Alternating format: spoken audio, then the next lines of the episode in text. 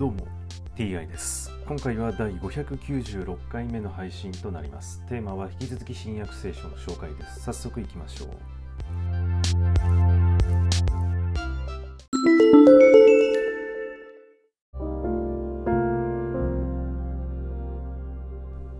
新約聖書第ごひゃくきゅうじゅうごかい、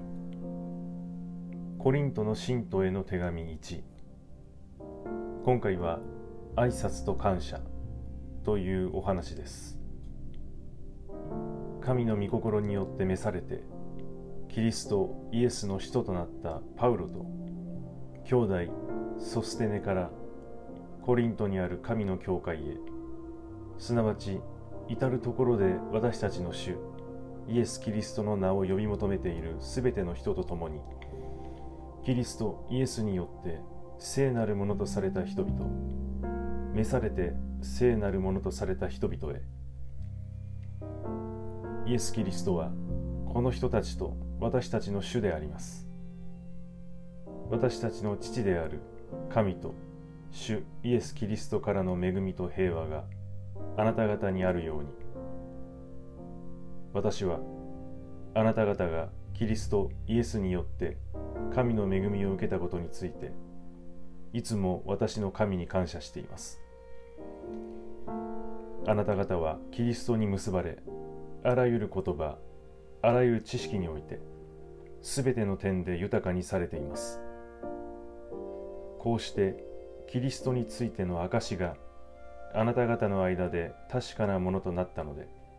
その結果あなた方は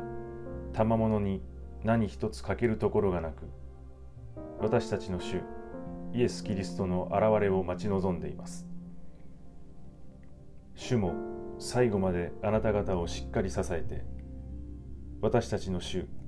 イエス・キリストの日に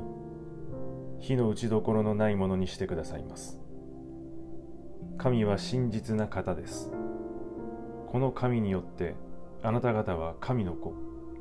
私たちの主イエス・キリストとの交わりに招き入れられたのです。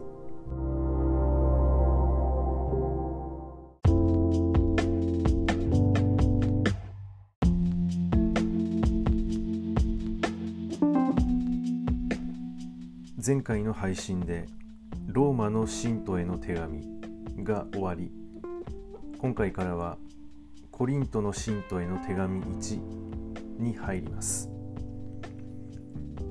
今回のお話でイエス・キリストとキリストイエスという、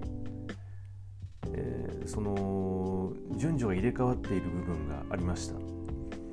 これは一体なぜイエス・キリストと言ったりキリストイエスと言ったりひっくり返すのでしょうか。この区別はどのような意味があるのでしょうか。あと、主イエス・キリストの日に火の打ちどころのないものにしてくださいますとありますが、イエス・キリストの日とは一体いつなのでしょうか。そしてそれは何なのでしょうか。はい、今回はこれで以上です。また次回もどうぞよろしくお願いいたします。それでは。